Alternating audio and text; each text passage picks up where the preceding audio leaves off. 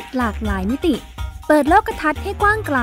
เพื่อชีวิตปลอดภัยและเป็นสุขกับรายการพิกัดเพศพ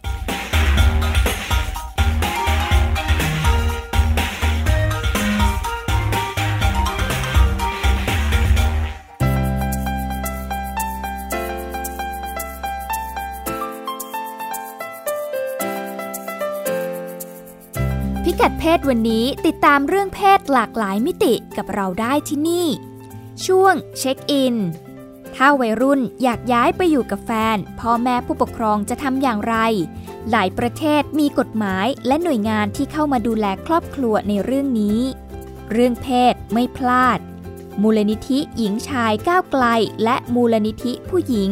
ร่วมประชุมคณะกรรมาธิการกิจการเด็กเยาวชนสตรีสภาผู้แทนราษฎรหารือปัญหาความรุนแรงในครอบครัวเสนอปรับปรุงแบบเรียนเสริมสร้างความเข้าใจเรื่องความเสมอภาคทางเพศและทบทวนการบังคับใช้พรบส่งเสริมการพัฒนาและคุ้มครองสถาบันครอบครัวพ.ศ. สองพันห้าร้อยหกสิบสองเรื่องเพศเรื่องลูกลูกวัยรุ่นต้องการอิสระขอบเขตอยู่ตรงไหนวิธีการพูดคุยต้องเป็นอย่างไรเพื่อไม่ให้เกิดความขัดแย้งในครอบครัวไปฟังมุมมองและคำแนะนำดีๆจากหมอโอแพทย์หญิงจิรพรอรุณากูลคณะแพทยศาสตร์โรงพยาบาลรามาธิบดี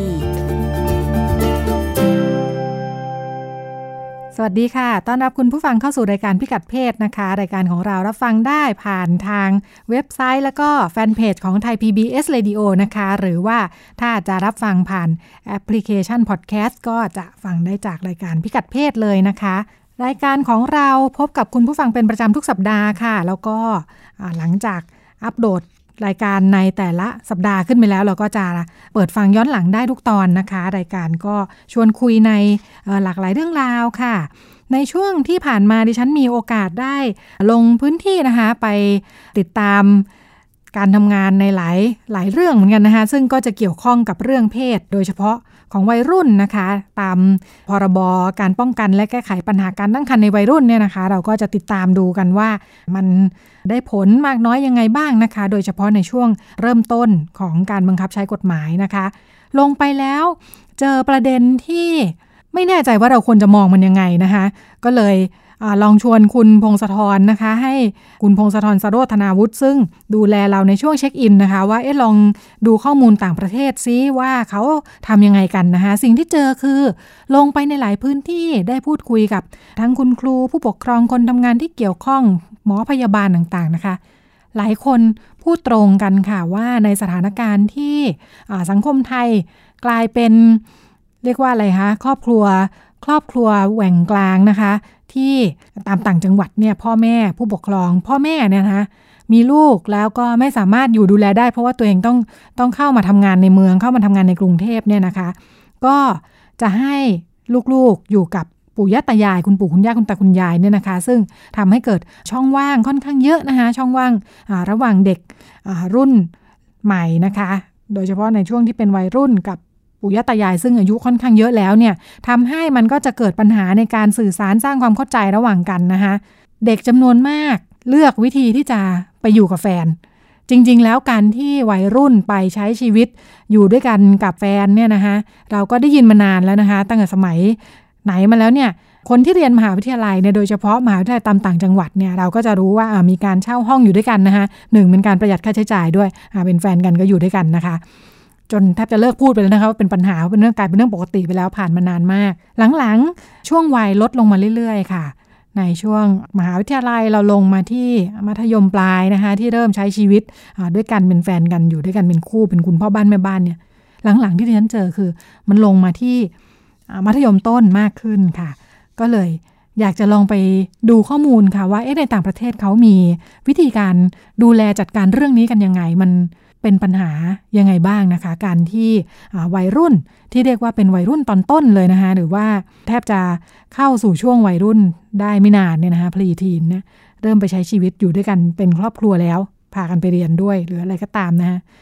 เราจะไปติดตามเรื่องนี้ในช่วงเช็คอินค่ะช่วงเช็คอิน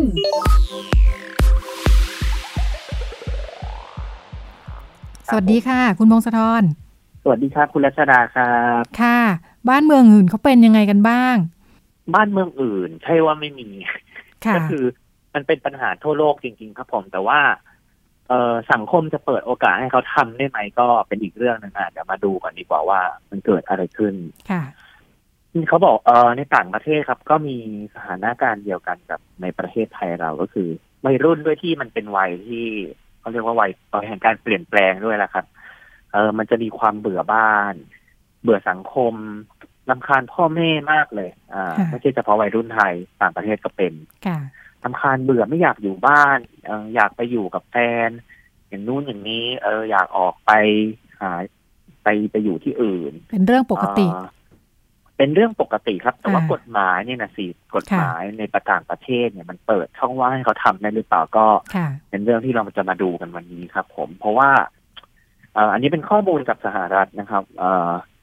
สหรัฐมันเป็นประเทศที่กฎหมายค่อนข้างแข็งแล้วก็โดยเฉพาะกฎหมายเรื่องสิทธิเด็กคือค่อนข้างเอาจริงเอาจังมากๆถ้าพ่อแม่ทำผิดอะไรอย่างนี้ปุ๊บ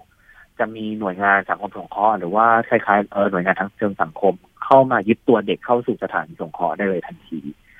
เออมันมีกฎหมายระบุว่าพ่อแม่เนี่ยมีสิทธิ์ในการควบคุมการตัดสินใจของลูกจนกว่าลูกจะบรรลุนิติภาวะก็คืออายุสิบแปดอืมค่ะคือถ้าอยู่ดีๆลูกเนี่ยบอกว่าจะไปอยู่กับแฟนพ่อแม่ถ้าพูดว่าไม่ให้ก็จบลูกไม่สามารถออกไปได้ค่ะอ่ามีหลายเคสมากๆที่ลูกก็ยังอยู่ในวัยสิบกว่านี่แหละมัธยมต้นเหมือนกันอยากออกมาอยู่กับแฟนแล้วล่ะแต่พ่อแม่ก็ไม่ไม่อนุญาตไม่อนุญาตก็หมดสิทธิ์ทำอะไรไม่ได้กฎหมายเขาระบุว่าครับพ่อแม่มีหน้าที่มีภาระต้องดูแลลูกถ้าลูกยังไม่เกินสิบแปดต้องให้ความต้องการขั้นพื้นฐานของเด็กก็คืออาหารเสื้อผ้าที่อยู่อาศัยยารักษาโรคการรักษาพยาบาลแล้วก็การศึกษาขณะเดียวกันก็ต้องปกป้องลูกจากการถูกคุกคามหรือว่าการถูก abuse นะครับนั่นก็เลยเป็นเหตุผลว่าทำไมบางบ้านพ่อแม่ abuse ลูกเสร็จปุ๊บเจ้าหน้าที่สังคมสงเคราะห์ก็จะมายึดตัวลูกทันทีอย่างล่าสุดดูซีรีส์เรื่อง Sex Education เหมือนกันก็เป็นเคสที่ว่าคุณแม่ครับคุณแม่ของตัวนางเอกเนี่ยติดยาติดยาเสพติดแล้วก็มีการใช้ยาเสพติดตัวนางเอกซึ่งอยู่ในมัธยมต้นๆมัธยมปลายๆอายุสิบกว่าสิบหกสิบเจ็ดเนี่ยสามารถโทรเรียกเจ้าหน้าที่สถานสงเคราะห์แล้วก็เรียกแม่เรียกให้เจ้าหน้าที่สถานสงเคราะห์แยกแยกลูกกับแม่ออกกันได้เลยเพราะว่าเขามีน้องสาวเล็กๆอยู่คนหนึ่งอ๋อค่ะคือให้รับเป็นสถานการณ์แบบนี้รับน้องไปอยู่ในสถานดูแลที่ปลอดภัยอะไรอย่างนี้นะคะใช่ครับเพราะว่าเห็นว่าแม่ไม่มีสภาพพร้อมที่จะเลี้ยงดูลูกเลยเพราะว่าแม่มีการใช้ยาเสพติดค่ะอ่าแต่ถามว่าวัยรุ่นอย่าอยู่ดีๆเนี่ยบอกว่าจะไปอยู่บ้านแฟนได้ไหมคือได้ครับแต่ว่าพ่อแม่ต้องเห็นดีเห็นงามด้วย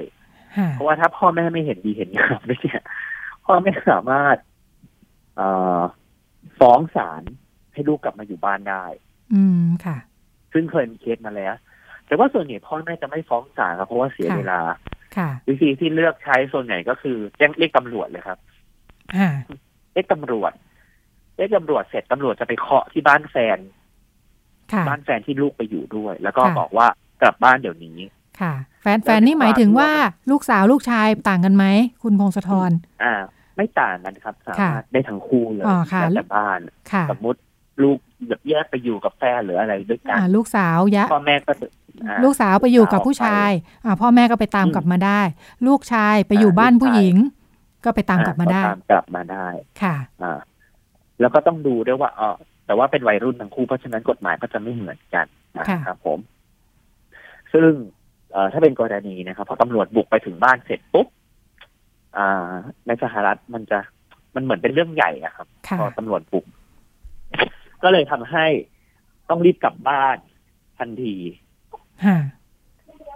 อ่าก็เลยเพราะถือเป็นเรื่องใหญ่แล้วก็เป็นเรื่องที่น่าอับอายในสังคมมากๆค่ะครับผมอ่าแต่ทีนี้ถามว่ามันมีแนวทางไหมคำตอบก็คือว่ามีครับผมภาษาทางกฎหมายเรียกว่า emancipation of minor หรือว่าชื่อเหมือนนิยายเลย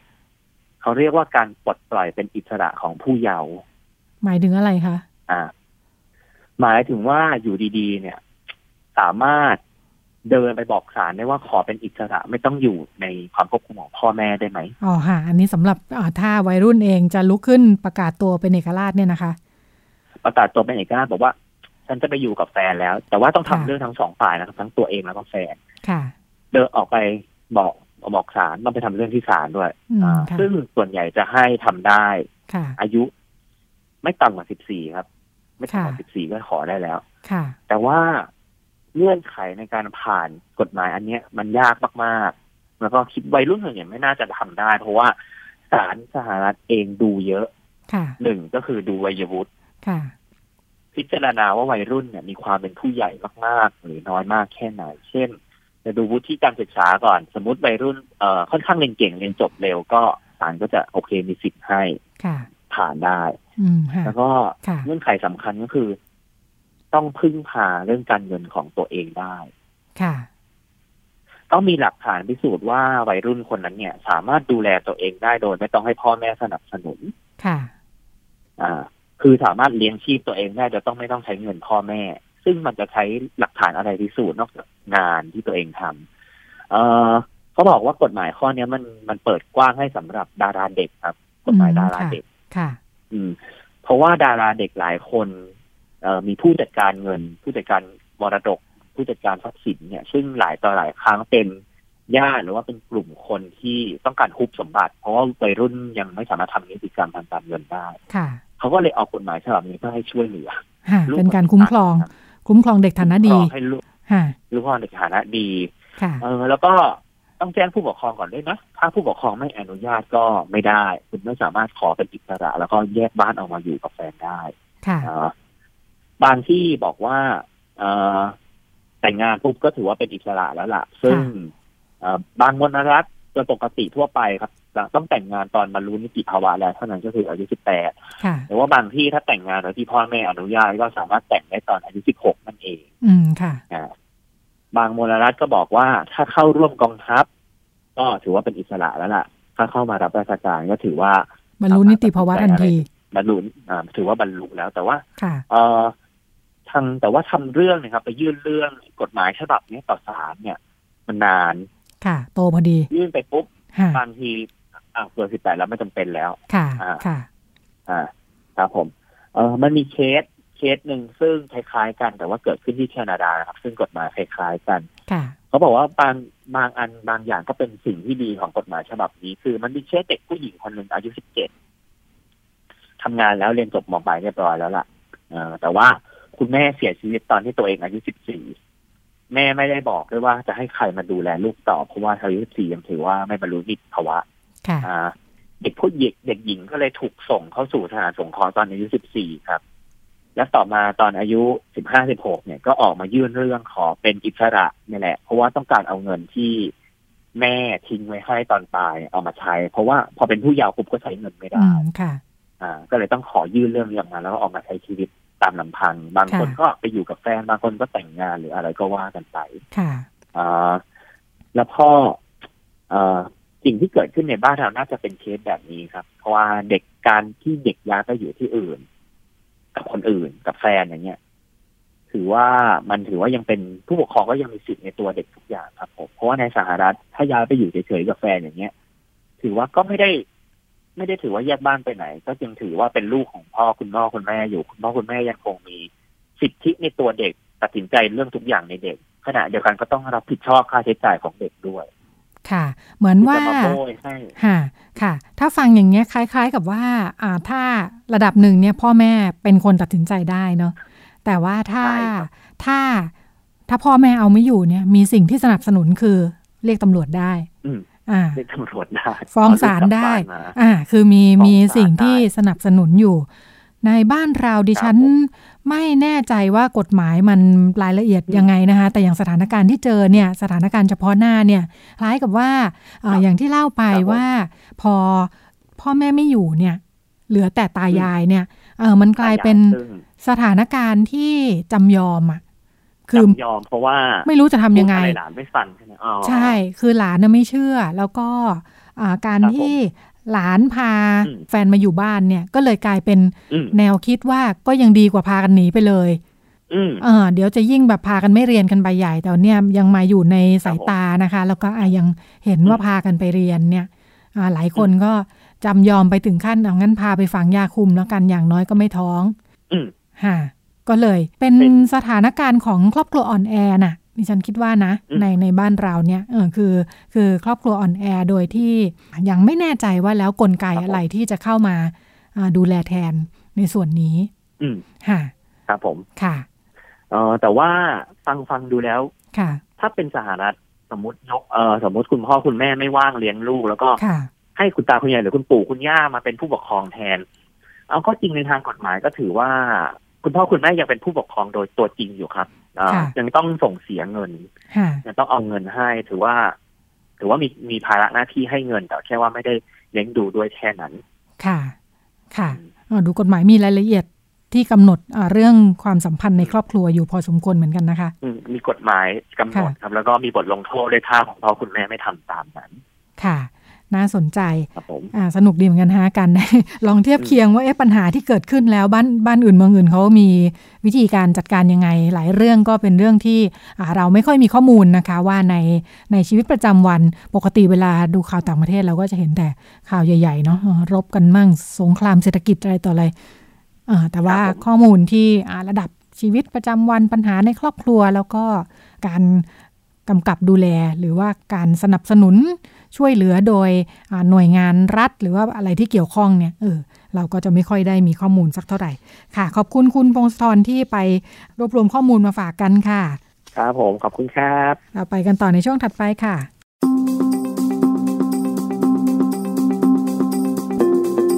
เรื่องเพศไม่พลาด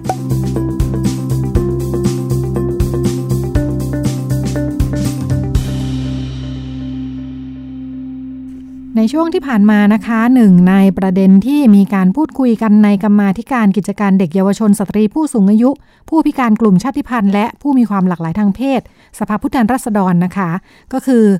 การหารือกันเรื่องประเด็นปัญหาความรุนแรงในครอบครัวนะคะที่เกี่ยวข้องกับพระราชบัญญัติส่งเสริมการพัฒนาและคุ้มครองสถาบันครอบครัวพ.ศ. สองพันห้าร้อยหกสิบสองด้วยนะคะโดยมูลนิธิหญิงชายก้าวไกลแล้วก็ตัวแทนจากมูลนิธิผู้หญิงนะคะเข้าร่วมประชุมด้วยวันนี้เราเลยลองมาติดตามค่ะว่าประเด็นปัญหามันอยู่ตรงไหนแล้วก็เขาคุยอะไรกันบ้างนะคะในการประชุมแล้วจะนำไปสู่อะไรบ้างวันนี้คุณอังคณาอินทสานะคะหัวหน้าฝ่ายส่งเสริมความเสมอภาคระหว่างเพศมูลนิธิหญิงชายก้าวไกลอยู่กับเรานะคะสวัสดีค่ะสวัสดีค่ะค่ะที่ไปคุยกับทางกรรมาธิการที่มาที่ไปเป็นยังไงค่ะประเด็นนี้ค่ะเอ่ออยากอยากเรียนอย่างนี้ค่ะคือมูลนิธิเนี่ยเราเอ่อทำงานในในส่วนของการแก้ปัญหาเรื่องของความรุนแรงในครอบครัวนะคะแล้วก็ช่วงช่วงที่ผ่านมาเนี่ยเป็นช่วงเมื่อสักเดือนพฤศจิกายนปีปีที่แล้วเนี่ยเป็นช่วงเดือนรณรงค์ยุติความรุนแรงต่อผู้หญิงและเด็กอะค่ะแล้วก็ประเด็นเรื่องของความรุนแรง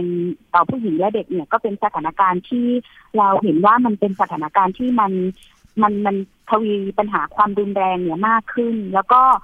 เราพยายามที่จะรณรงค์ในประเด็นเรื่องนี้ให้สังคมได้เข้าใจปัญหาเนี่ยแล้วก็ปีที่แล้วเนี่ยเราได้รณรงค์เรื่องงานบ้านเป็นของทุกคนทำได้ทุกเพศซึ่งประเด็นนี้เนี่ยเราพยายามที่จะให้สร้างสร้างเรื่องของความเสมอภาคระหว่างเพศจากเรื่องเล็กๆที่เป็นเรื่องใกล้ตัวเรื่องงานบ้านนี่แหละค่ะเป็นเรื่องที่ที่ทุกคนโดยเฉพาะผู้ชายซึ่ง เอ่อ เคยบอกว่างานบ้านเป็นเรื่องที่เป็นของผู้หญิงฝ่ายเดียวใช่ไหมคะเราเรามองว่างานบ้านน่าจะเป็นงานที่ทุกคนทำได้แล้วสร้างความเข้าใจสร้างสร้างความ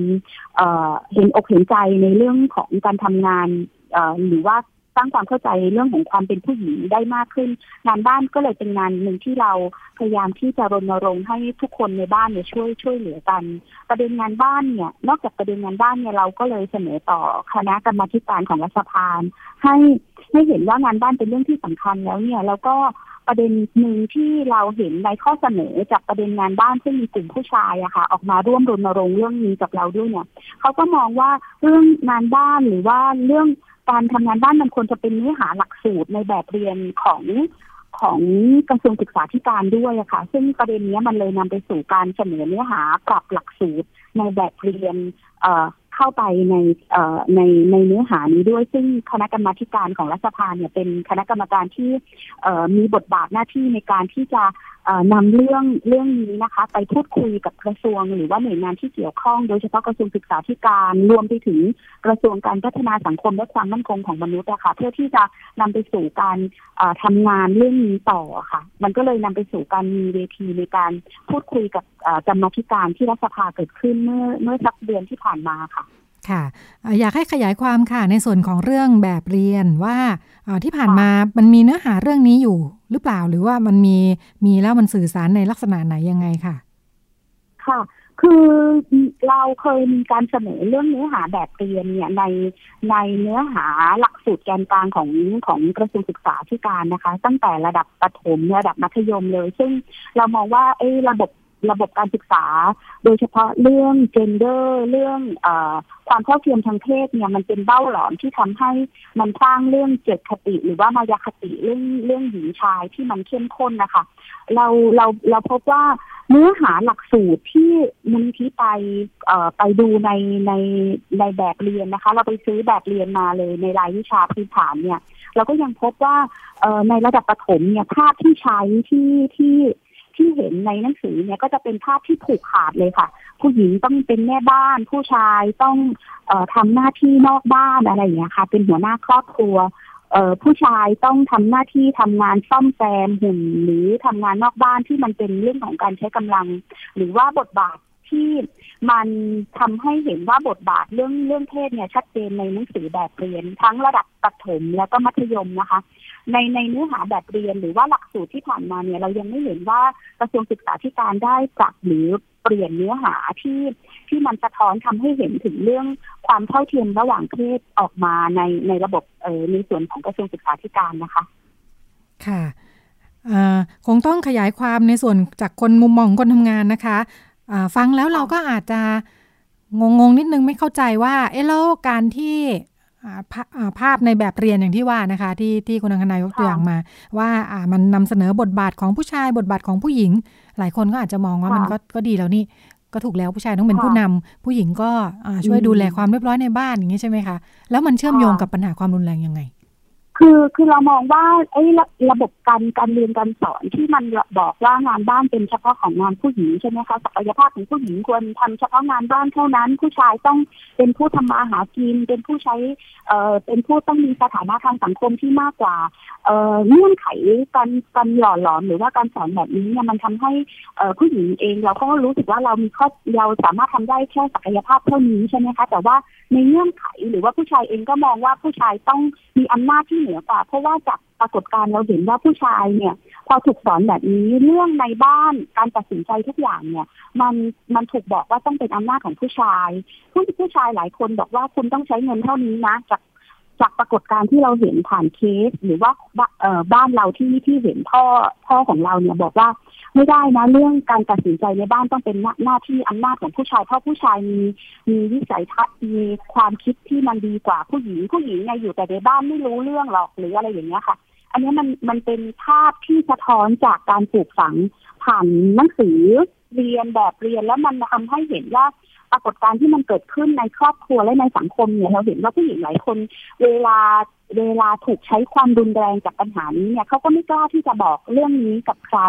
แล้วก็มองว่าผู้หญิงต้องอดทนอ่ะเพราะว่าภาพที่มันบอกหรือว่าภาพที่มันสอนในในครอบครัวหรือว่าในบทเรียนเนี่ยมันบอกแบบนั้นอย่างเงี้ยค่ะอันนี้มันเป็นเป็นเป็นเรื่องที่บางครั้งเรามองว่าเป็นเรื่องเอ่อปกติในในในครอบครัวหรือว่าในสังคมแต่ว่าไอ้ความปกตินั้นแหละมันนำไปสู่ปัญหาเป็นมันนำไปสู่เรื่องของการใช้ความรุนแรงมันนำไปสู่เรื่องของการใช้อำนาจซึ่งบางครั้งเรารู้สึกว่าเอ้ยเราก็ไม่ได้ตั้งคำถามกับมันแต่ว่ามันเกิดปรากฏการณ์ที่มันเกิดขึ้นในครอบครัวและในสังคมที่เป็นแบบนี้ค่ะเราเห็นว่าผู้หญิงหลายคนไม่กล้าที่จะบอกว่าฉันรู้สึกแบบนี้เพราะว่ารู้สึกว่าผู้หญิงเนี่ยมีอำนาจหรือว่าไม่ควรจะพูดเรื่องที่มันเอ่อเป็นเรื่องที่ไม่ควรพูดอะไรอย่างเงี้ยค่ะอันนี้เป็นปรากฏการณ์ที่เราเห็นในในครอบครัวค่ะ อ, อย่างนั้นเราพูดได้ไหมคะว่าอย่างหลายกรณีคนที่อาจจะเวลานึกภาพไม่ออกเนี่ยนะว่าไอ้ฉันก็ทำงานนี่เป็นผู้หญิงก็ทำงานมีรายได้พึ่งตัวเองได้ไม่ได้ต้องทำอะไรขนาดนั้นหมายถึงว่าถ้าผู้หญิงก้าวข้ามตรงนี้ได้เนี่ยปัญหาความรุนแรงจะลดลงคือคือเรามองว่าถ้าผู้หญิงสามารถก้าวข้ามเรื่องนี้ได้เนี่ยผู้หญิงก็จะ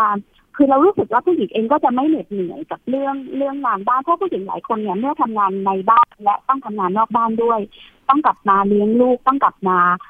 ดูแลลูกหลังจากที่ทำงานนอกบ้านด้วยซึ่งทำให้ผู้หญิงรู้สึกมีภาวะความเครียดมีมีปัญหาเรื่องการดูแลตัวเองหลายๆเรื่องตามมานะคะแต่ว่าผู้ชายเองเนี่ยถ้าเขาเขาเห็นว่าสิ่งที่ผู้หญิงเนี่ยต้องทำงานบ้านมันเป็นเรื่องเหน็ดเหนื่อยต้องดูแลลูกอย่างเงี้ยค่ะแล้วมาหนุนเสริมช่วยกันโดยมองว่างานบ้านเป็นงานที่ผู้ชายหรือว่าทุกคนในบ้านเนี่ยต้องช่วยกันทำงานอย่างเงี้ยค่ะอันนี้มันจะทำให้เป็นเรื่องของการช่วยกันแบ่งเบาภาระแล้วก็เคารพกันและกันในในครอบครัวแล้วมันจะทำให้เรื่องอื่นๆเราไม่ได้มองว่าถ้าถ้าผู้หญิงก้าวเข้ามาแล้วลุกขึ้นมาจะแก้ปัญหาได้ทั้งหมดนะคะมันต้องมันต้องช่วยกันทั้งสองส่วนซึ่งเรามองว่างานบ้านน่าจะเป็นจุดเล็กๆที่เอ่อที่จะนำไปสู่เรื่องแบบนี้ได้นะคะค่ะเมื่อกี้ที่คุณอังคณาแตะไว้ค่ะว่าจากที่ทำงานแล้วพบว่าปัญหาความรุนแรงในครอบครัวมันรุนแรงขึ้นมองว่าเกิดจากอะไรค่ะ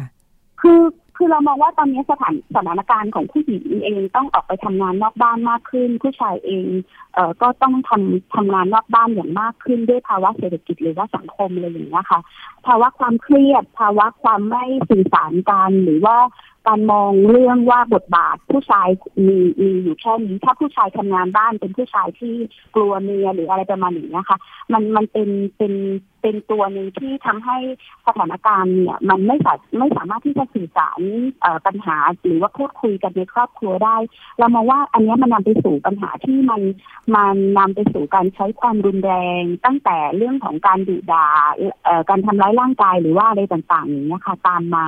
ซึ่งอันนี้มันมันมาจากเรามองว่าปัญหาความรุนแรงในครอบครัวปัญหาเศรษฐกิจหรือว่าปัจจัยกระตุ้นจากเหล้าเรื่องยาเสพติดเป็นปัจจัยกระตุ้นหนึ่งนะคะแต่ว่าเรื่องวิธีคิดเรื่องอำนาจที่เราพยายามบอกว่าเรื่องอำนาจแบบชายเป็นใหญ่ที่ผู้ชายรู้สึกว่ามีอำนาจที่เหนือกว่าผู้หญิงนี่แหละเป็นประเด็นหรือว่าสาเหตุหลักที่มันยังดำรงอยู่และมันแข็งแรงนะคะเพราะว่าเราเห็นว่าผู้ชายหลายคนไม่ได้ดื่มไม่ได้เสพนะแต่ว่ารู้สึกว่าผู้หญิงเนี่ยเป็นเมียไงเป็นคนที่อยู่ในบ้านเป็นคนที่มีกำลังน้อยกว่าสามารถที่จะใช้ความรุนแรงได้อย่างนี้ค่ะอันนี้ยังเป็นทัศนคติแบบเดิมที่ยังมีอยู่ในครอบครัวและอยู่ในสังคมมันเลยทำให้สถานการณ์ปีนึงผู้หญิงถูกใช้ความรุนแรงในหน้าหนังสือพิมพ์ที่มูลนิธิเก็บเนี่ยปีนึงประมาณสี่ร้อยกว่ารายแล้วก็สถิติสูงขึ้นในปีหกสิบเอ็ดที่เราเก็บนะคะประมาณหกร้อยกว่ากว่ากรณีและที่ที่มันมากกว่านั้นก็คือว่าผู้หญิงถูกฆ่าในครอบครัว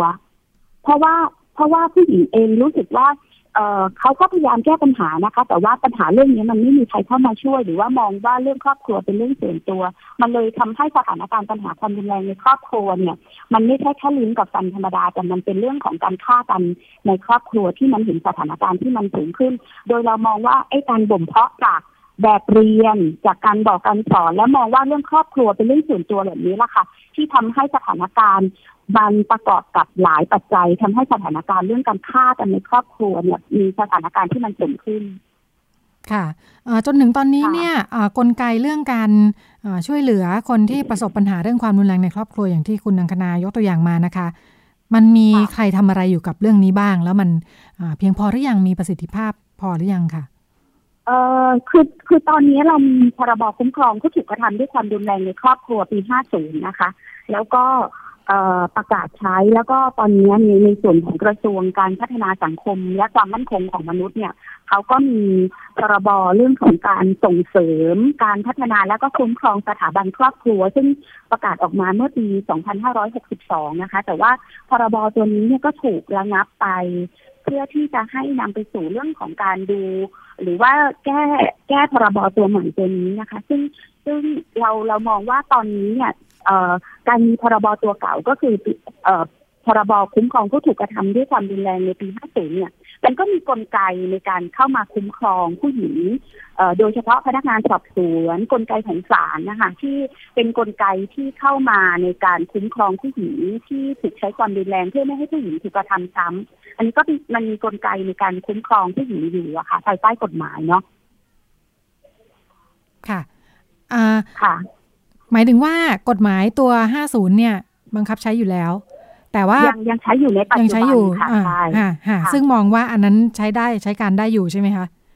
ใ ช้การได้อยู่แต่ว่าแน่นอนมันมันเรื่องเรื่องครอบครัวมันเป็นเรื่องละเอียดอ่อนนะคะมันเป็นเรื่องทัศนคติความคิดความเชื่อที่ที่เรามองว่าเรื่องเรื่องนี้เป็นเรื่องเรื่องส่วนตัวเป็นเรื่องของสามีภรรยาเดี๋ยวเขาก็ดีกันเลยตอนนี้นะคะแน่นอนว่าคนที่ทำงานโดยเฉพาะกลไกพนักงานเจ้าหน้าที่เนี่ยก็ยังมีทัศนคตินี้อยู่บางส่วนเนาะโดยเฉพาะพนักงานสอบสวนซึ่งเวลาเขานึกถึงเวลาเขาถูกใช้ความรุนแรงแล้วพนักงานสอบสวนก็พยายามที่จะไกลเกลี่ยอันนี้ก็มีบางบางส่วนที่ยังมีสถานการณ์แบบนี้อยู่นะคะถึงแม้เราจะใช้พรบคุ้มครองปีห้าสิบมานานแล้วก็ตามแต่ว่ากลไกในเรื่องของการคุ้มครองผู้หญิงโดยใช้ศาลเยาวชนและครอบครัวเพื่อที่จะให้ผู้ชายไปปรับพฤติกรรมหรืออะไรอย่างเงี้ยค่ะอันนี้มันก็มันก็พยายามที่จะทำหน้าที่ตรงนี้อยู่แม้ว่ามันจะจะไม่ได้ดีนักแต่ว่าเราก็มองว่ามันยังมีกลไกในการทำงานแบบทีมสายวิชาชีพร่วมกันอยู่ในในการแก้กฎหมายเรื่องนี้นะคะในการแก้ปัญหาเรื่องของความรุนแรงในครอบครัวอยู่ค่ะค่ะแล้วรอบปีกฎหมายส่งเสริมการพัฒนาและคุ้มครองสถาบันครอบครัวปีหกสิบสองอันนี้เนื้อหาสาระเป็นยังไงคะที่มีการหยิบยกมาพูดคุยกันคือจากจากที่เราได้พูดคุยในเครือข่ายเนี่ยเราเห็นว่าพรบตัวนี้เนี่ยตัวใหม่เรื่องพรบส่งเสริมการพัฒนาและคุ้มครองสถาบันครอบครัวปีหกสิบสองที่ประกาศออกมาเนี่ยเรามองว่ามันค่อนข้างมีข้อบกพร่องแล้วก็เอ่อมันมุ่งมุ่งเน้นไปที่เรื่องของการอ่าให้โอกาสกับผู้ที่กระทำความรุนแรงมากมากมากเกินนะคะคือถ้าตามหลักสากลในเรื่องของการคุ้มครองสวัสดิภาพของบุคคลในครอบครัวเนี่ยเราต้องมุ่งเน้นไปที่ผู้ที่ถูกกระทำใช่ไหมคะผู้ที่ตกเป็นเหยื่อหรือว่าผู้ผู้หญิงหรือว่าคนที่อยู่ในครอบครัวที่ถูกใช้ความรุนแรงมากมากกว่าแต่ว่าพรบตัวใหม่ที่ประกาศออกมาเนี่ยมันมุ่งเน้นไปที่เรื่องของ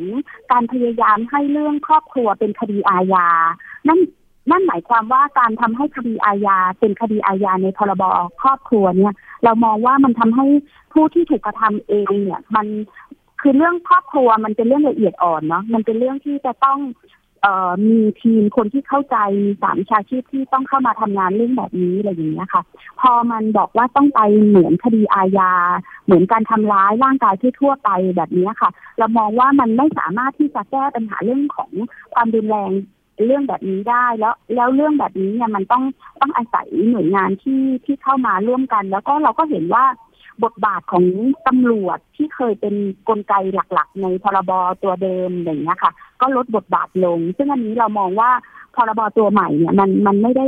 มันไม่ได้ตอบโจทย์หรือว่าแก้ปัญหาที่ผู้ที่ถูกกระทำความรุนแรงในครอบครัวรวมไปถึงการไปให้กลไกกับศูนย์พัฒนาครอบครัวหรือว่าการไปให้น้ำหนักกับพมจ.หรือว่าสำนักงานพัฒนาสังคมและความมั่นคงเอ่อของมนุษย์ในจังหวัดต่างๆซึ่งเรามองว่ากลไกที่เป็นพมจ.จังหวัดเนี่ยเราเราพบว่ากลไกเหล่านั้นเนี่ยยังมีบุคลากรมีมาตรฐานหรือว่ามีการทำงานช่วยเหลือที่ที่มันยังไม่ได้มีคนที่มีความความเข้าใจหรือว่ามีคนที่มีทักษะในการแก้ปัญหาเรื่องนี้อย่างอย่างดีหรือว่าเหมือนกันหรือมีมาตรฐานนะคะแล้วใช้กลไกของศูนย์พัฒนาครอบครัวที่อยู่ในชุมชนเข้ามาคุ้มครองหรือว่าส่งเสริมซึ่งอันนี้เรามองว่ามันยิ่งจะทำให้ผู้หญิงที่ถูกใช้ความรุนแรงเมื่อไปขอความช่วยเหลือค่ะมันก็จะยิ่งทำให้เขาเขาเขาไม่มีทางออกในการแก้ไขปัญหารวมไปถึงมันจะนำไปสู่เรื่องของการถูกกระทำซ้ำในในบ้านหรือว่าในครอบครัวเพิ่มขึ้นซึ่งซึ่งกลไกที่มีหรือว่าการลดบทบาทของกลไกบางอย่างลงเนี่ยมันทำให้สถานการณ์ความรุนแรงหรือว่าการคุ้มครองผู้หญิงที่ถูกใช้ความรุนแรงเรามองว่ามันน่าจะไม่ได้แก้ปัญหาหรือว่ามันน่าจะเพิ่มความรุนแรงให้กับการถูกกระทำซ้ำกับผู้ที่ผู้หญิงที่ถูกใช้ความรุนแรงมากกว่าค่ะค่ะอยากให้ขยายความนิดนึงค่ะเมื่อกี้ที่พูดถึงว่าเขา ตัวพรบตัวใหม่เนี่ยพยายามให้บทบาทกับกลไกจริงๆแล้วอย่างศูนย์พัฒนาครอบครัวเนี่ยก็อาจจะถูกมองว่าเป็นกลไกที่อยู่ใกล้ที่สุดเพราะว่าเป็นส่วนงานที่ถูกตั้งขึ้นมาภายในองค์กรบริหารส่วน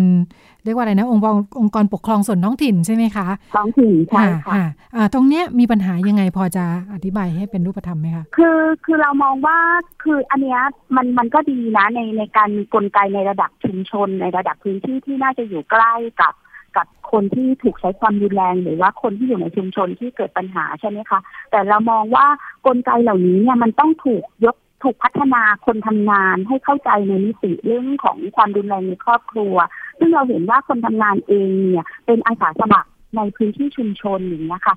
เงื่อนไขความรู้ความเข้าใจอันนี้เราก็เห็นว่าเขาจะมีความเข้าใจในมิติปัญหาความดูแลในครอบครัวมากน้อยขนาดไหนกระบวนการในการเข้าไปช่วยเหลือผู้หญิงที่ถูกใช้ความดูแลในครอบครัวเนี่ยจะเป็นอย่างไรเพราะว่าจากจากประสบการณ์ที่มีที่ทำงานในพื้นที่ชุมชนเนี่ยเราพบว่ากลไกสพค.หรือว่าศูนย์พัฒนาครอบครัวในระดับชุมชนเนี่ยไม่มีคนทำงานที่ชัดเจนนะคะแล้วก็คนทำงานเองก็ไม่ได้มีความเข้าใจ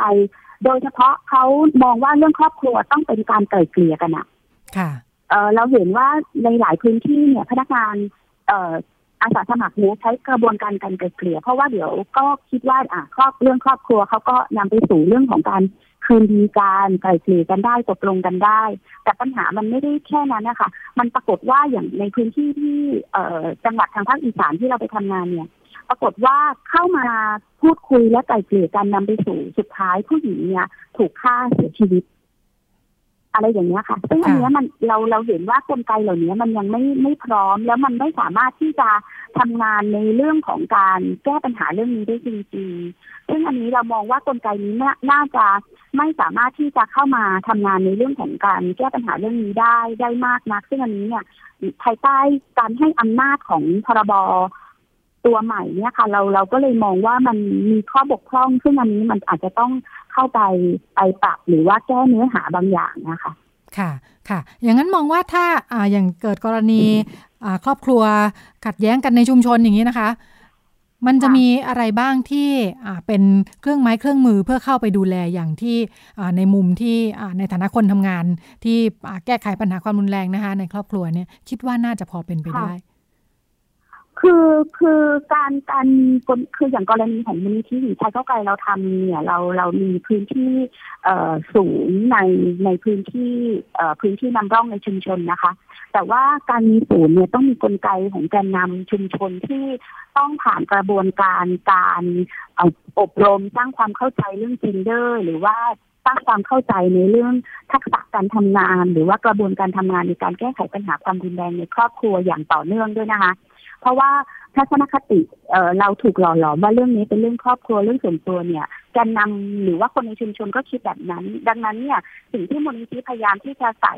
สร้างความเข้าใจให้กับแกนนำชุมชนก็คือการสร้างสร้างทัศนคติแบบใหม่การเข้าใจในมิติปัญหาและการมีเครือข่ายในการช่วยเขาที่เป็นทั้งสามวิชาชีพที่เข้าใจในเรื่องนี้ดังนั้นเนี่ยชุมชนต้องถูกพัฒนาอย่างโดยเฉพาะกระทรวงการพัฒนาสังคมที่ดูแลกลไกนี้เนี่ยต้องต้องทำให้ศูนย์หรือว่าคนโดยเฉพาะคนทำงานในพื้นที่ชุมชนนะคะเขามีความเข้าใจในเรื่องนี้รู้รู้ในในในปัญหาความรุนแรงเข้าใจและต้องคุ้มครองผู้ที่ถูกใช้ความรุนแรงเพื่อไม่ให้เขาถูกกระทำกระทำซ้ำอย่างนี้ค่ะแล้วก็มีกลไกในการช่วยเขาแน่นอนชุมชนอาจจะช่วยหรือว่ามีทักษะได้ในระดับหนึ่งแต่ว่ากลไกทั้งเป็นทั้งพนักงานเจ้าหน้าที่ที่เป็นตำรวจนักสังคมสงเคราะห์ในรพสตในโรงพยาบาลอย่างนี้ค่ะต้องมาหนุนเสริมทำให้เกิดกระบวนการในการแก้ปัญหาทั้งการช่วยเหลือเขาเยียวยาผู้ที่ถูกใช้ความรุนแรงและก็มีการปรับพฤติกรรมผู้ที่กระทำความรุนแรงไปด้วยซึ่งอันนี้มันจะสร้างความเข้าใจและแก้ไปด้วยกันนะคะทั้งครอบครัวเองผู้ที่กระทำด้วยนะคะแล้วก็ทีมชุมชนที่จะทั้งเฝ้าระวังด้วยเมื่อเกิดปัญหาอะไรอย่างเงี้ยค่ะมันมันจะต้องทำเงื่อนไขกลไกที่มันเป็นแบบนี้ร่วมกันและมันจะทำให้การแก้ปัญหาเรื่องความรุนแรงเนี่ยมันสามารถแก้ได้แก้ได้นะในในในชุมชนที่มูลนิธิทำซึ่งเรามองว่ากลไกในในในส่วนของหน่วยงานรัฐที่ที่กระทรวงพม.ตั้งอยู่เนี่ยต้องเป็นกลไกในลักษณะแบบนี้ถึงจะสามารถแก้ปัญหาในระดับพื้นที่ได้อย่างเงี้ยค่ะค่ะค่ะอ่าอันนี้ข้อเสนอหมายถึงควรจะมีอ่าเครื่องมือที่เพิ่มขึ้นในระดับชุมชนหรือเปล่าคะถ้าถ้าฉันฟังเนี้ยคล้ายกับว่าจริงๆแล้วมันมีหน่วยงานที่คอยพร้อมจะช่วยเหลืออยู่แต่มันอาจจะอยู่ในระดับที่ไกลออกไปจากชุมชนเนอะอย่างเช่นพมจ.นี่ก็ไปถึงระดับจังหวัดกันเลยในขณะที่ถ้าชุมชนไม่มีความรู้เนี่ยมันคล้ายกับว่าพอครอบครัวมีปัญหาปั๊บโยนกลับเข้าไปในครอบครัวใหม่แต่มันไม่ได้ถูกส่งต่อไปให้ถึงหน่วยงานที่จะดูแลช่วยเหลือได้ค่ะคือคือดังนั้นเนี่ยทางทางเอ่อทางมูลนิธิเสนอว่าเงื่อนไขของของกระทรวงพม.ต้องต้องมีการพัฒนาอาสาสมัครเหล่านี้ให้มีความเข้าใจเนาะ ซึ่งมีความเข้าใจแล้วเนี่ยเขาต้องสามารถที่จะประสานส่งต่อในเงื่อนไขแบบนี้แบบเข้าใจได้นะคะแล้วก็ไม่ไม่ได้รู้สึกว่าเราจะผู้นำชุมชนหรือว่าจะนำหลายคนรู้สึกว่าเรื่องนี้เป็นเรื่องเรื่องเอ่อเดี๋ยวคุยกันได้ก็เน้นการไกล่เกลี่ยอย่างเงี้ยค่ะซึ่งเงื่อนไขการไกล่เกลี่ยมันไม่ได้เป็นการแก้ปัญหาเนาะกลไกเหล่านี้มันต้องต้องทำอย่างต่อเนื่องแล้วก็ต้องต้องทำแบบเข้าใจเพื่อทำให้เกิดเกิดการแก้ไขปัญหาได้เนาะค่ะค่ะฟังดูคล้ายกับว่าสพค.จะทำหน้าที่ได้ดีต่อเมื่อมีความรู้ความเข้าใจเรื่องนี้นะคะใช่ค่ะค่ะต้องมีองค์ความรู้เรื่องนี้ด้วยเนาะค่ะค่ะในแง่ของประชาชนทั่วไปค่ะมีจะมีบทบาทยังไงได้บ้างที่จะมีส่วนร่วมป้องกันและแก้ไขปัญหาความรุนแรงในครอบครัวขอสั้นๆสองนาทีค่ะปัญหาความรุนแรงในครอบครัวจะต้องเข้าใจด้วยว่ามันเป็นปัญหาที่ไม่ใช่เรื่องเรื่องครอบครัวเนาะมันไม่ได้เป็นเรื่องส่วนตัวที่ที่เกิดขึ้นแล้วเรารู้สึกว่าเออไม่ช่วยไม่ไม่ต้องเข้าไปยุ่งหรือยุ่งเกี่ยวอะไรประมาณนี้ค่ะเราเราเจอว่าหลายคนเห็นปรากฏการณ์หรือว่าเห็นเหตุการณ์แล้วก็ไม่ได้รู้สึกว่าต้องเข้าไปช่วยแล้วก็สุดท้ายคนในครอบครัวผู้หญิงเองเด็กเองแล้วก็ผู้ชายที่เป็นคนกระทำเองก็ฆ่าฆ่าฆ่าตัวตายตามมาคือหลายคนเนี่ยเสียชีวิตจากเหตุการณ์ความรุนแรงในครอบครัวนี่แหละค่ะถ้าถ้าเราพบเห็นหรือว่าเราสามารถที่จะให้คำปรึกษาเบื้องต้นได้อันนี้เราเราสามารถที่จะกระทำได้ถ้าเป็นญาติญาติหรือว่าคนใกล้ตัวเรานะคะแต่ว่าถ้าไม่สามารถที่จะเอ่อช่วยเหลือได้เนี่ยหน่วยงานที่อยู่ในพื้นที่หรือว่าหน่วยงานภาครัฐที่ทำหน้าที่เรื่องเรื่องนี้ในการช่วยเหลือเนี่ยก็จะเป็นกลไกหนึ่งที่จะเข้าไปช่วยคุ้มครองผู้หญิงไม่ให้ถูกใช้ความรุนแรงหรือว่าถูกถูกฆ่าหรือว่าเสียชีวิตอะไรอย่างเงี้ยค่ะอันนี้ก็จะทำให้หลายๆหลายคนในครอบครัวเนี่ยเป็นเอ่อไม่ได้มีปัญหาเรื่องของเอ่อความรุนแรงที่มันมันมากขึ้นจนถึงการฆ่ากันในครอบครัวอย่างเงี้ยค่ะถ้าถ้าเราพบเห็นเราสามารถแจ้งหรือว่าเข้าไปช่วยเหลือได้ได้ในเงื่อนไขที่ที่ที่จะสามารถทำได้แต่ว่าหลักๆก็คือว่าอยากจะให้มองเรื่องนี้เป็นเรื่องที่เอ่อเป็นเรื่องเรื่องสาธารณะเนาะเป็นเรื่องที่เราที่เราจะสามารถเข้าไปช่วยเหลือเขาได้อย่างนี้ค่ะอันนี้มันก็จะทำให้ผู้หญิงหลายคนได้รับการช่วยเหลือแล้วก็ได้รับการดูแลแล้วก็มีคนที่เข้าใจเนี่ยเข้าไปส่งเสริมแล้วก็ช่วยเขาได้อย่างนี้ค่ะค่ะ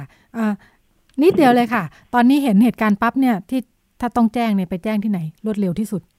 ตอนนี้มีกลไกหน่วยงานรัฐก็คือเบอร์ศูนย์ช่วยเหลือสังคมก็คือหนึ่งสามศูนย์ศูนย์ค่ะที่เป็นหน่วยงานที่สามารถแจ้งได้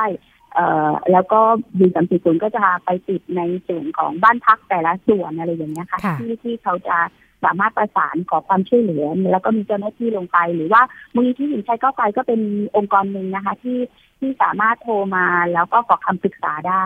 ในเงื่อนไขปัญหาความรุนแรงที่ท่านเห็นความรุนแรงในครอบครัวหรือความความรุนแรงในเพศที่เกิดขึ้นค่ะค่ะขอบคุณคุณอังคณาอินทสาหัวหน้าฝ่ายส่งเสริมความเสมอภาคระหว่างเพศมูลนิธิหญิงชายก้าวไกลนะคะขอบคุณค่ะค่ะเราไปกันต่อในช่วงถัดไปค่ะ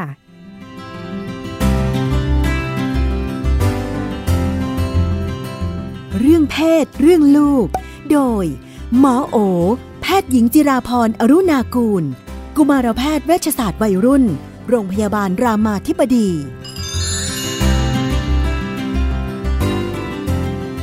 พอลูกเป็นวัยรุ่นก็เป็นธรรมดานะคะเขาก็จะเป็นตัวของตัวเองมากขึ้นต้องการอิสระมากขึ้นใช้เวลากับพ่อแม่ผู้ปกครองน้อยลงแล้วก็หันไปอยู่กับเพื่อนๆมากขึ้นด้วยบางคนก็เริ่มมีแฟน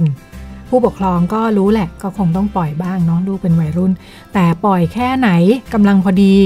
มีความปลอดภัยมาคุยเรื่องนี้กับคุณหมอโอนะคะคุณหมอโอลูกสาวตอนนี้นะคะอายุสิบหกบอกว่าเมื่อคืนนี้เพื่อนเพิ่งขอเป็นแฟนเพื่อนผู้ชายเพิ่งขอเป็นแฟนมาแชทกันตอบตกลงไปแล้วด้วยเดี๋ยววันนี้จะไปเที่ยวกันละแจ้งให้ผู้ปกครองทราบผู้ปกครองก็เออคุณแม่แบบยังไม่เคยเจอเลยเพื่อนคนนี้เนาะปล่อยให้ไปเที่ยวได้ไหมเนี่ยเขาจะไปกันสองคนละจะตอบได้ไม่ได้ขึ้นกับหลายปัจจัยมากนะคะขึ้นกับว่าหนึ่งคนที่ลูกเรารู้จักเนี่ยเป็นใครรู้จักยังไงเพื่อนที่โรงเรียนกับเพื่อนในโลกออนไลน์ในแชทอย่างเงี้ยก็ต่างกันและที่สำคัญกว่านั้นคือลูกเราวุฒิภาวะเป็นยังไงอันนี้สำคัญมากว่าลูกเราเนี่ยดูแบบโตพอจะดูแลตัวเองได้ไหมสิ่งที่สำคัญกว่านั้นก็คือไม่ว่าเราจะคิดอะไรถ้าความสัมพันธ์เรากับลูกเนี่ยเป็นยังไงเนี่ยเป็นเรื่องสำคัญมากคือไม่ว่าเราจะคิดว่าควรจะต้องตอบยังไงแต่ถ้าความสัมพันธ์เรากับลูกมันไม่ดีเนี่ย การห้ามของเราจริงๆทำได้ไหมอันนี้เป็นอีกปัจจัยหนึ่งที่สำคัญมันคุณพ่อแม่ก็ลองกลับมาพิจารณาตรงเนี้ยว่าเออเราจะตอบลูกยังไงอันที่หนึ่งคือเมื่อเขามาขออันนี้แปลว่าอย่างน้อยเนี่ยคือเราก็เป็นคนที่มีความสำคัญเด็กหลายคนออกไปเลยไม่ไม่ได้ขอพ่อแม่ด้วยซ้ำบางทีก็ไปแล้วก็ถึงประโยคจะไม่ได้เป็นการขอก็เถอะใช่ไหมถึงประโยคจะเป็นแล้วนะก็ควรชวนลูกคุยเขาคือใคร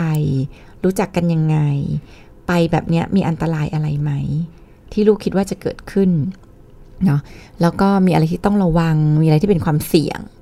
ไปแล้วดียังไงข้อดีข้อเสียเป็นยังไงก็คือฝึกลูกคิดอะว่ากำลังจะตัดสินใจเลือกกระทำบางอย่างเนี่ยคิดหน้าคิดหลังดีแล้วหรือยังแล้วความเสี่ยงตรงนั้นเนี่ยมันจะถูกบริหารจัดการยังไงถ้าลูกพอบริหารจัดการได้แม่ก็อาจจะตัดสินใจได้ว่าอ่าอาจจะอนุญาตได้หรือแม่อาจจะมอบช้อยส์ที่อาจจะทำให้ความเสี่ยงมันลดลงเช่นพามาเจอที่บ้านได้ไหมอ่าเป็นที่พื้นที่ปลอดภัย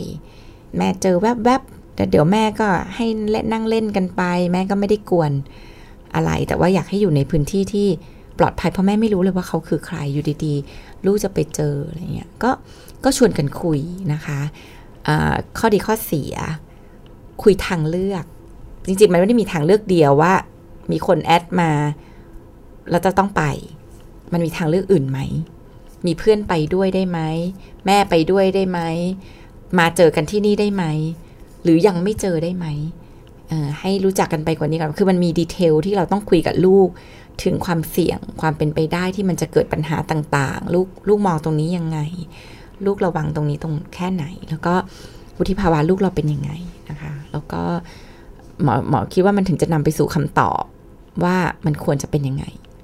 อันนี้ในกรณีที่ความสัมพันธ์ราบรื่นระหว่างเด็กกับผู้ปกครองเขามาขอแปลว่าความสัมพันธ์ไม่แย่แปลว่าน่าจะพอคุยได้น่าจะพอคุยได้อย่างนั้นเขาเห็นแล้วเขาเห็นตัวตนเราสำคัญน่ะเขาก็ถึงมาขอก็แปลว่าลูกก็ยัง respect ตัวเราพอสมควรกับอีกอันนึงคลาสสิกมากอันนี้ลูกขอไปค้างบ้านเพื่อนบอกว่าจะไปทำรายงานค่ะพ่อแม่ตอบรับยังไงดีคะก็จริงๆแล้วเนี่ยอย่าอย่าพึ่งหมอคิดว่าอย่าพึ่งแบบคือบางทีพ่อแม่ได้ยินคำว่าค้างบ้านเพื่อนเนี่ยนะ ไม่ไม่ไม่มันจะมีภาพออกมาเป็นแบบการไปได้กันที่บ้านเพื่อนอันนั้นบางทีเราต้องกลับมาอยู่แบบกับปัจจุบันก่อนบางทีพ่อแม่บางคนจะมโนเยอะค้างบ้านเพื่อนอะไรเงี้ยบางทีเนี่ยเด็กเด็กเดี๋ยวนี้เขาก็มีนัดกันจริงๆนะคะที่จะไปสลีปโอเวอร์กันไปทำกันรายงานกันสิ่งสำคัญคือพ่อแม่รับฟังก่อนอย่าเพิ่งรีบปฏิเสธหรืออย่าเพิ่งรีบตอบตกลงพ่อแม่รับฟังว่าไปยังไงบ้านใครใครไปบ้างผู้หญิงผู้ชายไปกันกี่คนพ่อแม่เขารับทราบไหมแล้วไปนอนยังไงจะเดินทางยังไงคือคุยรายละเอียดก่อนว่าฟังดูเป็นยังไงแล้วก็ขึ้นกับอายุลูกด้วยเนาะคือถ้าแบบเล็กๆอย่างเงี้ยบางทีแบบไปทำรายงานมันก็จะยังไม่ได้จำเป็นขนาดนั้นแต่ว่าถ้าแบบเป็นวัยรุ่นอ่าขอไปทำรายงานที่บ้านเพื่อนแล้วฟังดูคือพ่อแม่เพื่อนรับทราบมีเพื่อนไปกันหลายคนอย่างเงี้ยมันก็อาจจะเป็นอันที่ที่เราสามารถตัดสินใจให้หรือไม่ให้ได้ตามตามความตามความรู้สึกของเราว่ามันปลอดภัยไหมหลักๆมันก็คือคงเป็นเรื่องของความปลอดภัยแม่จะติดต่อได้ยังไงแม่จะคุยกับทางพ่อแม่เขาหน่อยได้ไหมเพื่อจะได้ทราบรายละเอียดว่าไปกันยังไงบ้างไปกันกี่คนอะไรเงี้ยก็เป็นเรื่องของการหาข้อมูลก่อนที่จะตอบรับปฏิเสธนะคะแล้วก็หลักๆอย่างที่เมื่อกี้ก็คล้ายๆเคสเมื่อกี้ก็กลับมาดูเรื่องวุฒิภาวะลูกเราด้วยว่าเอ๊ะเป็นยังไงอะไรเงี้ยคือคือการค้างบ้านเพื่อนมันไม่ได้เท่ากับความเลวร้ายนะเด็กเดี๋ยวนี้ก็บางทีตั้งแต่เล็กละเออก็นัดกันมานอนบ้านกันเช้าพ่อไปส่งอะไรเงี้ยคือมันก็เขาอาจจะรู้สึกว่าเป็นเรื่องที่มันเกิดขึ้นได้ถ้ามันปลอดภัยอ่าแอดวานซ์ขึ้นมาอีกหน่อยนึงจะไปเที่ยวต่างจังหวัดละ ก็ก็ต้องตอบคล้ายๆเดิมมีอายุขั้นต่ำไหมพวกนี้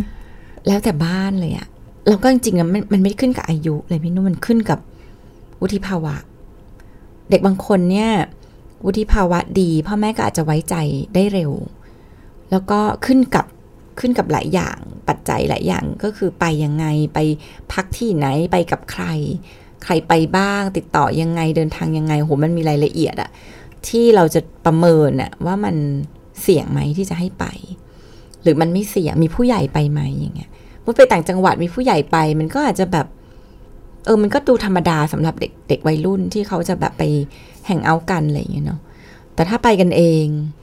ไปยังไงเออแล้วก็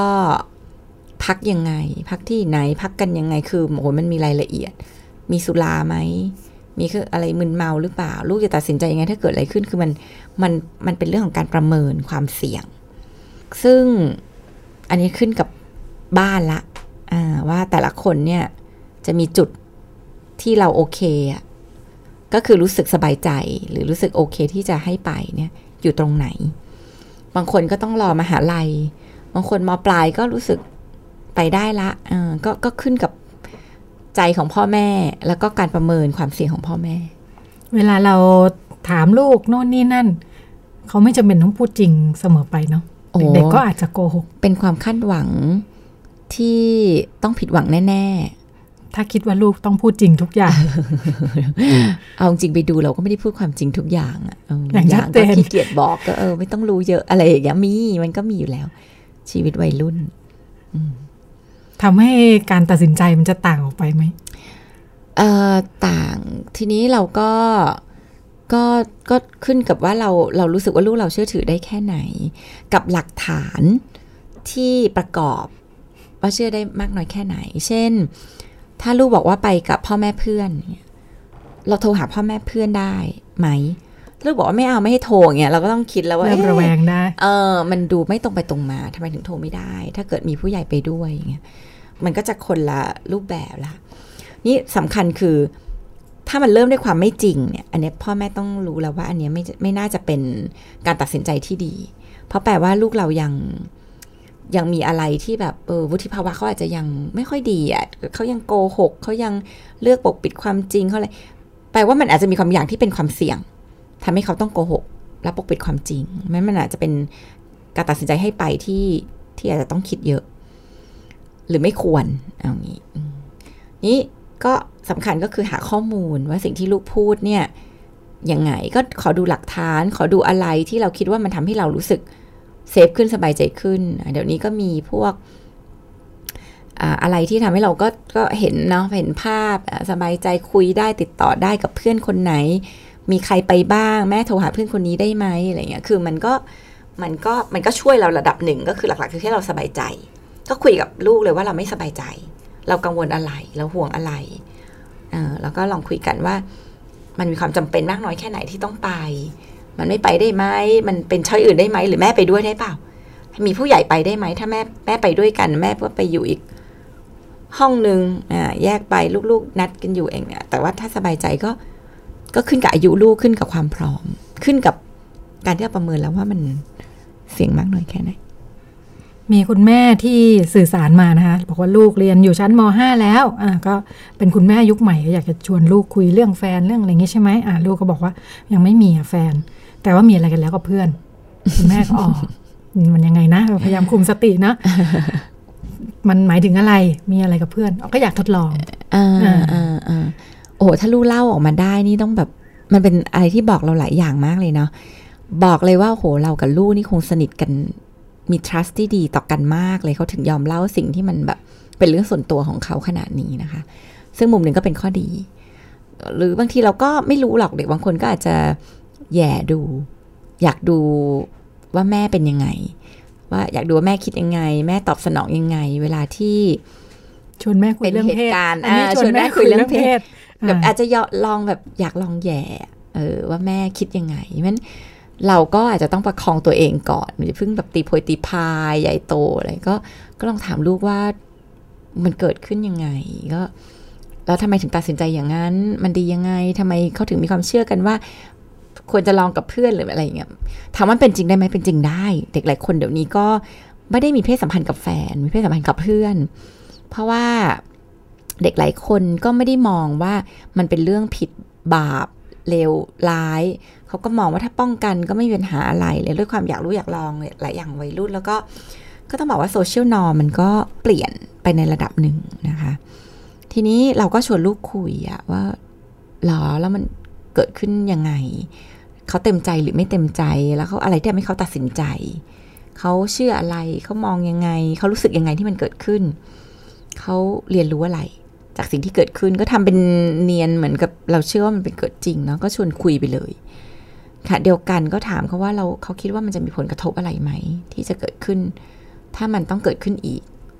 มันสามารถจะคุยกันไปได้ถึงป้องกันถุงยางฮอร์โมนคุมกำเนิดความสัมพันธ์ระหว่างเพศสัมพันธภาพความเชื่อระหว่างเพศวัฒนธรรมอะไรมันสามารถคุยไปถึงตรงนั้นได้ก็ก็เหมือนชวนลูกชวนลูกคุยว่าว่าเขามองตรงนี้ยังไงแล้วการตัดสินใจที่เขาเลือกทำเนี่ยมันจะส่งผลยังไงกับเขาบ้างแม่ตกใจรับได้รับไม่ได้เนี่ยพูดกับลูกเลยได้ไหมพูดได้โอ้ยแม่ช็อกมากเลยสมัยแม่นี่มันไม่มีทางจะเกิดขึ้นเลยถ้ายังเรียนอยู่อย่างเงี้ยแต่ว่าก็ต้องบอกลูกแหละว่าแต่ว่าแม่ก็เข้าใจว่ามันอาจจะมีการเปลี่ยนแปลงโลกมันอาจจะเปลี่ยนแปลงบอกได้บอกได้ด้วยว่ารู้สึกผิดหวังรู้สึกโกรธรู้สึกเสียใจบอกได้เลยคือบอกความรู้สึกตรงไปตรงมาได้แต่บอกมันด้วยการไม่ตีโพยตีพายด่าทอเป็นการสื่อสารแบบด้วย ไอ แมสเสจ อะแม่รู้สึกแม่คิดแม่อยากแต่ไม่ใช่แบบทำไมทำแบบนี้ทำไมทำนิสัยแย่ๆอะไรก็คืออันนั้นมันจะทำให้บทสนทนามันคนละรูปแบบเพราะฉะนั้นก็บอกได้ว่าเราเราแม่ห่วงอะไรแม่กังวลอะไรก็ก็สามารถคุยกับลูกได้ใช้ ไอ แมสเสจ คุยเนี่ยลูกก็จะคุยได้ง่ายขึ้นจริงๆแล้วอาจจะเป็นแค่การชวนคุยเรื่องเพศกับแม่ของลูกก็ได้ลูกอาจจะแย่ดูก็ได้ว่าแม่จะเป็นแค่ไหนหรือเขาอาจจะมี trust กับเราเยอะพอที่เขาจะเล่าก็ได้นะคะบวกกับความรู้สึกว่ามันเป็นธรรมดาของเด็กวัยรุ่นบางคนในปัจจุบันก็อาจจะทำให้เขาเล่าขึ้นมาเหมือนเล่าเฉยๆอย่างเงี้ยเราเราเองก็มีหน้าที่แบบมองเลยว่านี่คือแบบโอกาสทองคุยเรื่องเพศเลยคือนี่คือโอกาสที่โหเราจะได้คุยกับลูกเพื่อป้องกันผลกระทบที่จะเกิดขึ้นกับลูกเราในอนาคตได้เลยเปิดประเด็นขึ้นมาแบบนี้ของลูกเนี่ยอาจจะจริงๆแล้วความเป็นไปได้หลายอย่างมากนะอาจจะเกิดขึ้นจริงอาจจะไม่จริงอาจจะเท็จอาจจะเล่าเรื่องเพื่อนอยู่อาจจะเอาคืนแม่อยากให้แม่กุ้มใจอะไรก็ได้ได้หมดแต่ว่าแต่ว่าวันที่มันเกิดแล้วเนี่ยเป็นโอกาสดีเลยให้รีบตะครุบไว้คำถามสำคัญคือเกิดขึ้นเมื่อไหร่เพราะว่าถ้าเกิดมันไม่เกินห้าวันรีบพาไปกินยาคุมฉุกเฉินจะได้ป้องกันกรณีที่เกิดขึ้นเกิดจริงขึ้นมาอะไรอย่างนี้ใช่ไหมอันนี้เกิดจริงก็จะได้ช่วยป้องกันไม่ให้ได้รับผลกระทบที่ที่อาจจะไม่ได้ต้องการค่ะความตกจงตกใจจะต้องวางไว้ก่อนมันก็ตกใจแหละมันก็บอกก็บอกลูกได้คุยไม่ตกใจมากเลยนะที่เนี่ยที่ที่แม่ได้ยินคือตกใจได้รู้สึกแย่ได้หมดเลยเพราะมันคือความรู้สึกมันควบคุมมันบังคับไม่ได้แต่ว่าレスปอนซ์ยังไงกับความตกใจนั้นสติมาก็ปัญญาเกิดก็มันก็จะทำให้เราสงบในการจะคุยกับลูกถึงแม้ว่าเราจะตกใจมากเนาะเราก็บอกลูกตรงไปตรงมาได้เลยว่าโหเราตกใจมากเลยที่เรารู้เราเราผิดหวังเหมือนกันนะเราแอบรู้สึกแม่รู้สึกเศร้ายังไงก็ไม่รู้อะไรเงี้ยบอกลูกได้ก็ทำให้ลูก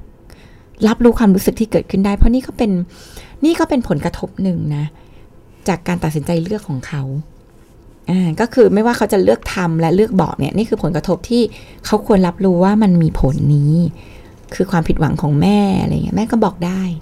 แต่บอกกับลูกด้วยความเป็นมิตรอะไม่ได้บอกกันแบบศัตรูว่าทำไมแกทำแบบนี้ฉันรู้สึกแย่ก็อยู่ในหมวดหมู่ของความมีอิสระของลูกวัยรุ่นนะคะที่พูดคุยกันในวันนี้กับคุณหมอโอจากเพจเลี้ยงลูกนอกบ้านแล้วก็เป็นอาจารย์ประจำที่คณะแพทยศาสตร์โรงพยาบาลรามาธิบดีวันนี้หมดเวลาแล้วดิฉันกับคุณหมอโอลาคุณผู้ฟังไปก่อนแล้วพบกันใหม่สัปดาห์หน้าสวัสดีค่ะสวัสดีค่ะติดตามรับฟังรายการย้อนหลังได้ที่เว็บไซต์และแอปพลิเคชัน Thai พี บี เอส Radio Thai พี บี เอส Digital Radio